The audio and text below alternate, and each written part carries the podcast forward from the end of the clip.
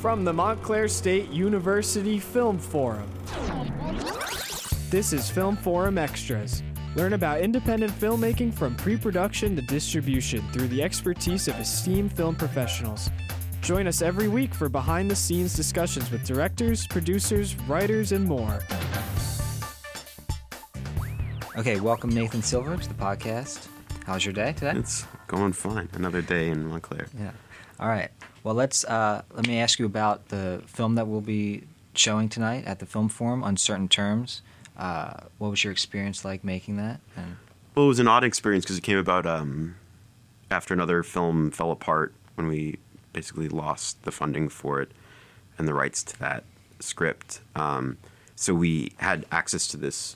We got a we had gotten a grant from Canon, so we had access to all this camera equipment, and we had a location we could shoot at. My parents' new house in Rhinebeck. They just moved there from uh, Massachusetts, and so we, the two other writers and I, we sat down and knocked out an outline within a week, and then we were able to cast it within a month, and then we were up and shooting. So it stars like you know my best friend, my childhood friend David, and my mom, and then we cast India. We were able to. and sort of like, what is it about? It's about a home for unwed, for basically pregnant teenagers. Mm-hmm. And was that inspired by something in your real life, or Yeah, my mom had my brother when she was 16 and was sent off to a home for unwed mothers in Staten Island. And so this is in the film she runs this house for these girls, but it's like the exact opposite experience of what she went through. She was in a prison-like situation, and the house that she runs is kind of like a haven for them. Mm. right? So, and you cast your mother in a lot of your films. I do, yeah. And why is that? You know, I have a horrible relationship with my mother, so. but Uh, I mean, we have a we have a very fraught relationship. yeah, um, the way I so, I feel like so much of my the way I think of stories, the way I tell stories, comes from my mother. Her she tells these stories in very meandering and she has a real knack for make for bringing together many things over the course of five minutes. She can you know talk about the end of the world, her father, me, like, and it, it somehow makes sense. And that has always interested me about her, just the way she talks. And I used to write in my like when I was doing short films, I'd always write these characters based on her. And she's also like a classic Jewish neurotic mother. She's like the classic Jewish mother, you know. Um, but I used to like write write these roles based on her, and I'd cast other people. And then when I made my film Exit Elena, I decided I'd finally cast her to play herself, and um, she couldn't memorize lines or do any blocking. So basically, that led to improvisation, and that's why I guess I started doing all the improv. right. In your films. Yeah. So, uh, talk about a little bit about that. How, because I didn't know that how uh, most of your films are improvised, sort Yeah, of, they- like they outlined. They were for uh, a, a long stretch. My first film, The Blind, was fully scripted, and then that was a really trying experience. After that, I um, decided to go back to what I had. Like, so I went to school for playwriting and screenwriting. I wanted to do experimental theater, and um, at that time, I wanted to do. I, I played around a lot with improvisation, and so when I went to filmmaking, I, for whatever reason, I thought that it needed to be things need to be fully scripted because that would help get the money and all this and that, and it does, of course. But I wanted to go back to you know what I'd been exploring in college, and so for my second feature, I decided to do something that was very small with you know next to no money. With my it was with my girlfriend at the time, uh, my mother, my dad's friend, our neighbor, my best friend behind the camera, who's actually the lead of Uncertain Terms, um, David. So it was, you know, it was, we were able to experiment, and it was shot in my parents' home in their old home in Boston. And so, um, yeah, we would start off. We had to about an outline of about I don't know twenty pages for Exit Elena, and then that was the, my second movie, and then for uh, Uncertain Terms of probably like 15, 20 pages. All the dialogues, you know, improvised. We would the DP and the producer they were the co-writers on uncertain terms and we'd sit down each morning and kind of sketch out some lines that we would want like some beats we would want them to hit but it wasn't uh, it wasn't you know there was no script And why do you feel that that's a better way f to work for you? there was no i'm back to scripts now i think it Oh. was i was frustrated with what happened on my first feature and then i wanted I was interested in just capturing, basically, making a documentary of a fictional world was what interested me, and so in order to do that, I would not give the actors lines. I would give them prompt, like I would give them beats. I would give them actions. It would be broken down into the, you know, bare essentials of what a scene, the bare essentials of what each scene had to convey. Can I can I butt in for a second? Hey, Chris here. Um, so it's it sounds like you you did this all with a large group of friends, not so much like a bunch of uh, professionals from the industry. It kind of sounds like a like you said, your one of your better friends is behind the camera. Mm-hmm. Like, uh, can you talk about that for a second? Yeah, I mean, um, that's so that was on my on my first film. It was all professionals. We shot in 35 millimeter. We had a larger, much larger budget. Um, so for my second film, it was very nice to have no pressure, no financial pressure, so to speak. And then after that, you know, the films grew a bit in size, and because of festivals, they got some attention. They got, you know, released in cities around the U.S. and then eventually around the world.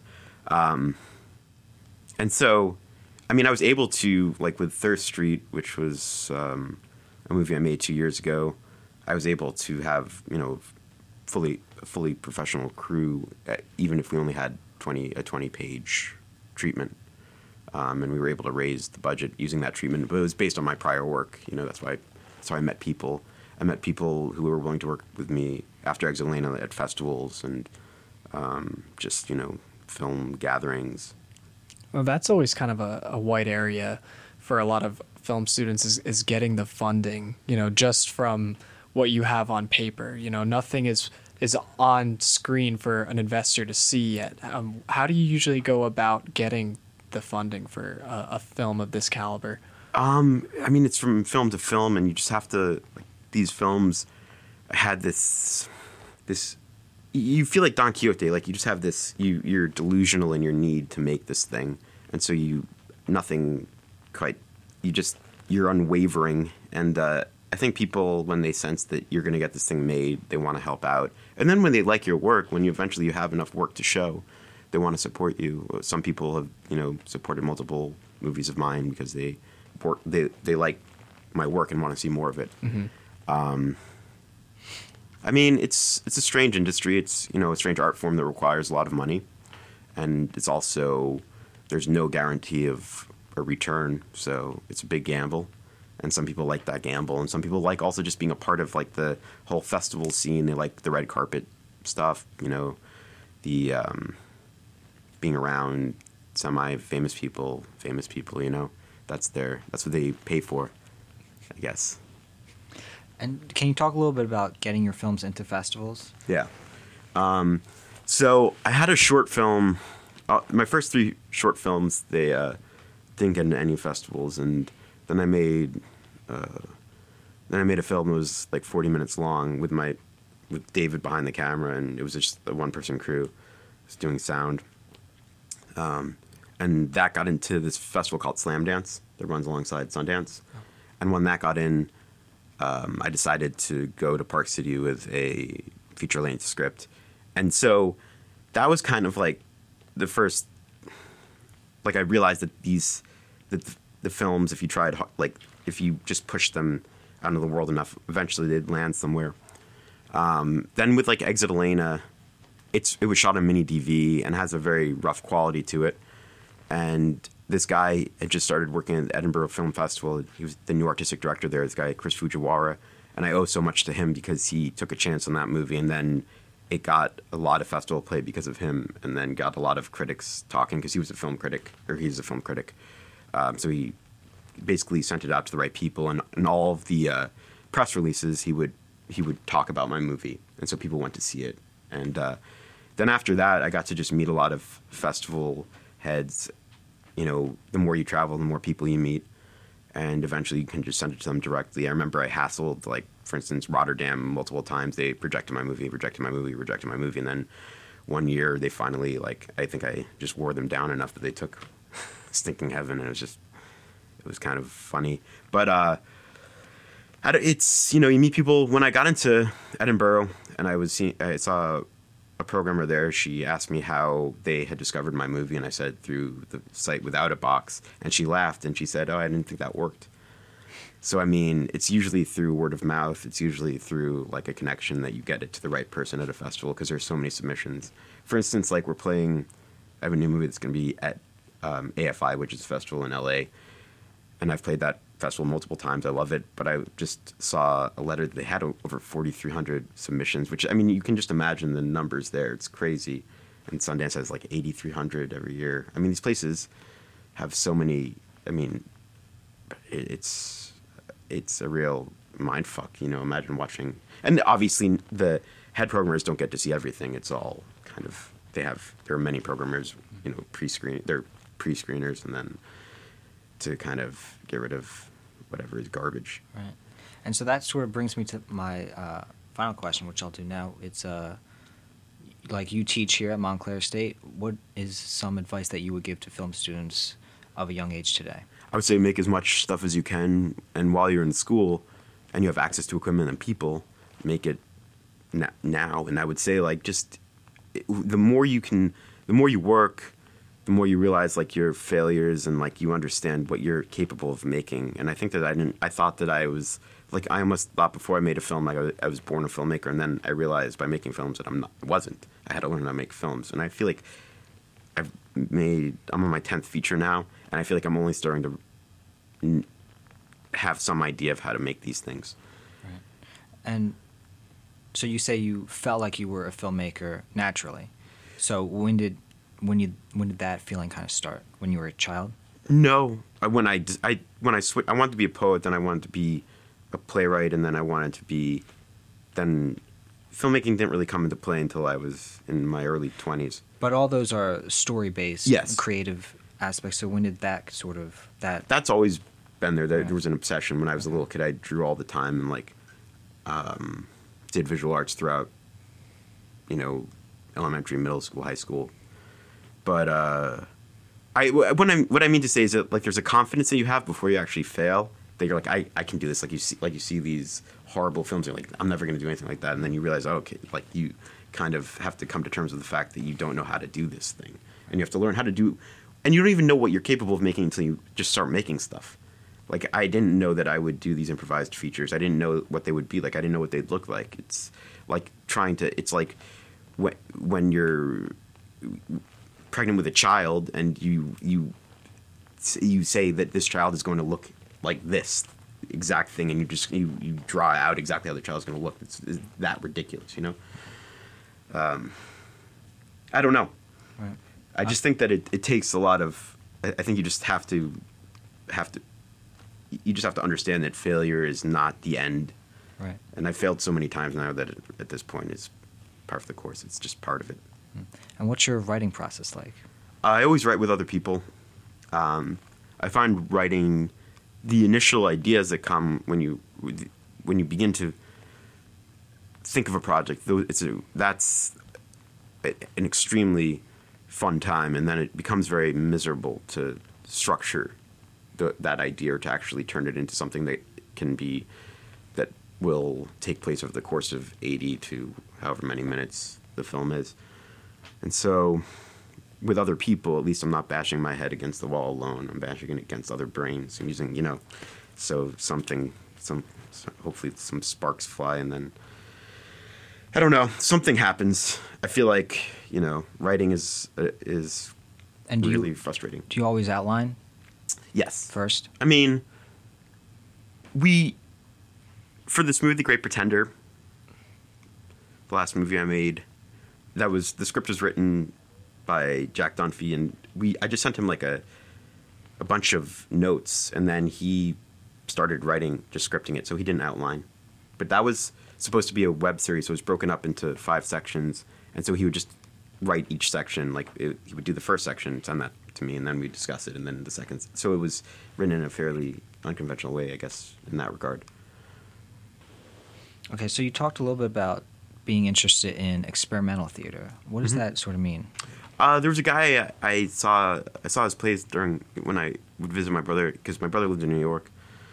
I would go and stay with him. And I and one time when I stayed stayed at his apartment, I went to see this play by Richard Foreman. He ran this thing called the Ontological Hysteric Theater, which started in I think the '60s or '70s, and his stuff was just very. Uh, it had it had its own narrative flow. It was very much in your face with loud like buzzers going off, and the text was kind of meaningless, but it was had this extraordinary feeling to it, and I fell in love with it very much. And when I went to when I was in NYU, I was able to um, intern for him, and I saw his whole process, and he would talk about how miserable he was and how, like this was back in 2003 or so.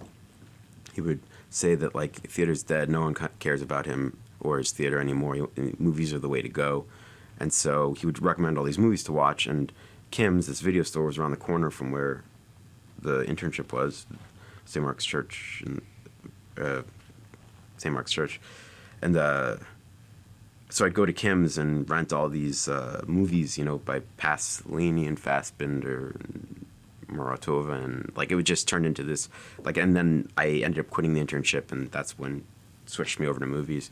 And the funniest part is, is that at Kim's, the manager of Kim's is now my DP. This guy Sean Price Williams, who's the manager. So it's like the small world of people who, I don't know, it's funny. Um, what are you? What are some of the movies that inspire you, or filmmakers that inspire you? Well, initially it was uh, I mean Buñuel's always been there from the time I was very little. I my dad showed me Un Chien Andalou, and I could never get the image of the eye being cut out of my brain, um, for better or worse. And then I when I was in high school, I saw I lived I lived in France for a year, and I saw there was a Buñuel retrospective in the town I was living. So I saw all of his movies. And I saw Exterminating Angel, and it just like I thought it was the best thing I'd ever seen. And so I guess Buñuel ranks pretty far, pretty high up there. And then you know Fassbinder was a huge influence on me, and he has that theater connection. And I just watched, devoured all of his movies, or nearly all of them. It's hard. It was hard to come by some of them. Um, I was really into Pasolini for a while. I don't know now. I mean, like there's so many. Like then I just started devouring, like basically devouring anything. but Pialat had a big impact on me because when I saw À Nos Amours, um, when the Criterion put out the DVD of that, I uh, there was something about the energy there that really like I you could sense this um, just the way he staged some of the there there are scenes in this movie where the, this family is like beating each other up, but it's like from a wide shot. You know, unlike Cassavetes, it's not like you're not in close during those violent scenes. And I just started thinking of, like I think that that's why I mean, how I it got me th- thinking about like how to stage emotional violence, and that seeped into Exit Elena, I would say, and I don't know. So there, you pick up different influences at different times.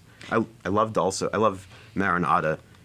Um, I saw Forest for the Trees that knocked me out beyond belief, and then she ended up making Toni Erdmann, which kind of pushed her, and everyone else I get everyone else got I guess a lot of recognition, but she's great. And I was reading on your, um, you have a top ten list on Criterion, Mm-hmm, and this is Spinal Tap is one of them. Oh, yeah, because that sort of Yeah. correlates to your imp, uh, improvisational. I've seen that movie a million Yeah. times. My brother introduced me to it. Yeah, it's a great movie. Thank you for being here, Nathan Silver. We Thank will you. see you tonight. For us here at the Film Forum Podcast, signing off. If you are interested in today's discussion, drop by the Montclair State University Film Forum Tuesday nights at 7 in the School of Communication and Media.